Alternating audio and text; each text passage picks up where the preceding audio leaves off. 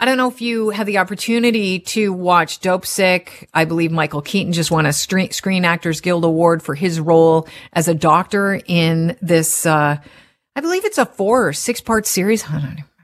I, I I binged it, so I consumed it like a really good book on Purdue Pharma and the opioid problem in the states. I'd like to welcome to the show Daryl Singer, head of commercial and civil litigation for Diamond and Diamond. Daryl, the reason why we uh, reached out to you this morning is Purdue Pharma has um, agreed to a new opioid settlement of six billion dollars. This is um, a nationwide settlement. And this is over its role in the opioid crisis. The Sackler family members um, are pretty happy about this, I'm sure, because although they're losing money and a lot of money to most people, they still have money to burn and they are protected uh, from civil lawsuits. Can you tell us a little bit more about this deal? Yeah, so so it's a, that's a U.S. class action, and it, it, it's significantly larger simply because of the number of of affected members of the class. There is a Canadian class action. I'm not involved in it. There's a number of firms in Canada that are. And there's a provisional settlement which is going to court at the end of this month. And if approved, the Canadian settlement is significantly smaller. I, I didn't have a chance to look it up this morning, but I think it's in the range of 20 million. So nowhere near the 6 billion. But that's not unusual. The U.S. actions tend to be worth significantly more. But, but you know, this there, there's no amount of money that you can put on this. I, I, Kelly, you may, you may not know this. In addition to running the class action group at my firm. I was an OxyContin addict uh, uh, more than 10 years ago. I've spoken extensively about this on many media outlets in our city, uh, I think including yours at one point in time. So I have a vested interest in this. I'm very, very happy to see this settlement, and I, I, I hope nothing good happens to the Sacklers or their company.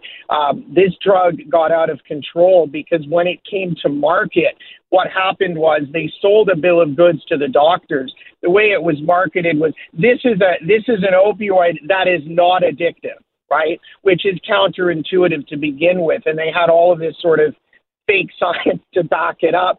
And you know, the doctors didn't know any better. They relied on on on Purdue and their salespeople. And the patients, like myself, were told, "Look, here's this great drug for your chronic pain, uh, and and you don't have to worry. It's not like the other things that you would get addicted to." And it turned out that they knew from the very beginning that this was a highly, highly addictive drug. The deal is not going to shield members of the family from criminal charges, but there's no indication that they are forthcoming.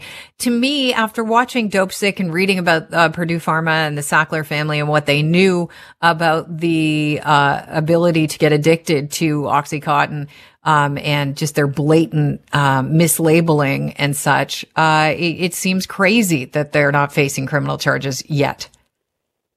Yeah, and I can't really speak to that. The U.S. system is very different than ours, so I don't know how those decisions would have been made. But it's certainly, you know, in in Canada, I can tell you that if they were Canadian, you can't have a civil settlement in Canada that would preclude criminal charges because there's a separation from the civil side to the criminal side. But uh, again, I don't know how it's, it's done in the U.S. And I suspect that their agreement to uh, uh, to that settlement, the Sackler's agreement and the company's agreement was based on protecting them. And, and that, that settlement's been in the works for a number of years, and I've been following it very closely. And I think it, it, those of us who were following it knew that that was sort of inevitable. They weren't going to take any personal liability on this thing. Okay, so this plan could be worth uh, $10 billion over time. It calls for members of the Sackler family to give up control of the Stamford, Connecticut based company and they're going to turn it into a new entity. And this is where people are happy with it. The profit, the profits will be used to fight the opioid cro- uh, crisis in the United States. Is that good enough?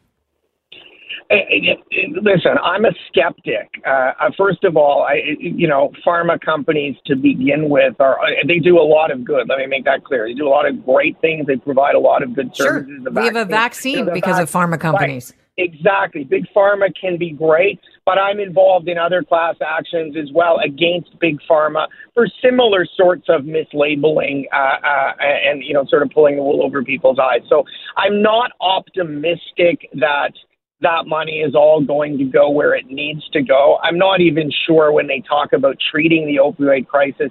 I'm not sure how you do that on a mass scale just by saying, well, we're going to have a foundation with a bunch of money. So under the until, settle- until it happens, Kelly, I'm not. Yeah. I'm, I'm not going to believe it. Well, under the settlement, victims are also allowed to have a forum in court. So they, they can appear by video conference and that'll be, they've selected a date, March 9th, to address some of the Sacklers. I, th- that is something that they, nobody's been able to do in a public setting before. Is it, what's the importance of this? Is it even important? Like, is that oh, hugely? a, Huge. oh, okay? And, and can you speak to it from the point of view as a lawyer and then maybe somebody that was, you know, a former addict of an opioid? Yeah, I, I can. I think it's very, very important. I think that it's similar to what we see in sexual assault cases in criminal courts here, where you have victim impact statements, for example. The ability of those people to, you know, and, and the people I suspect that will be choose to appear are the people that will have been hit the absolute hardest by this.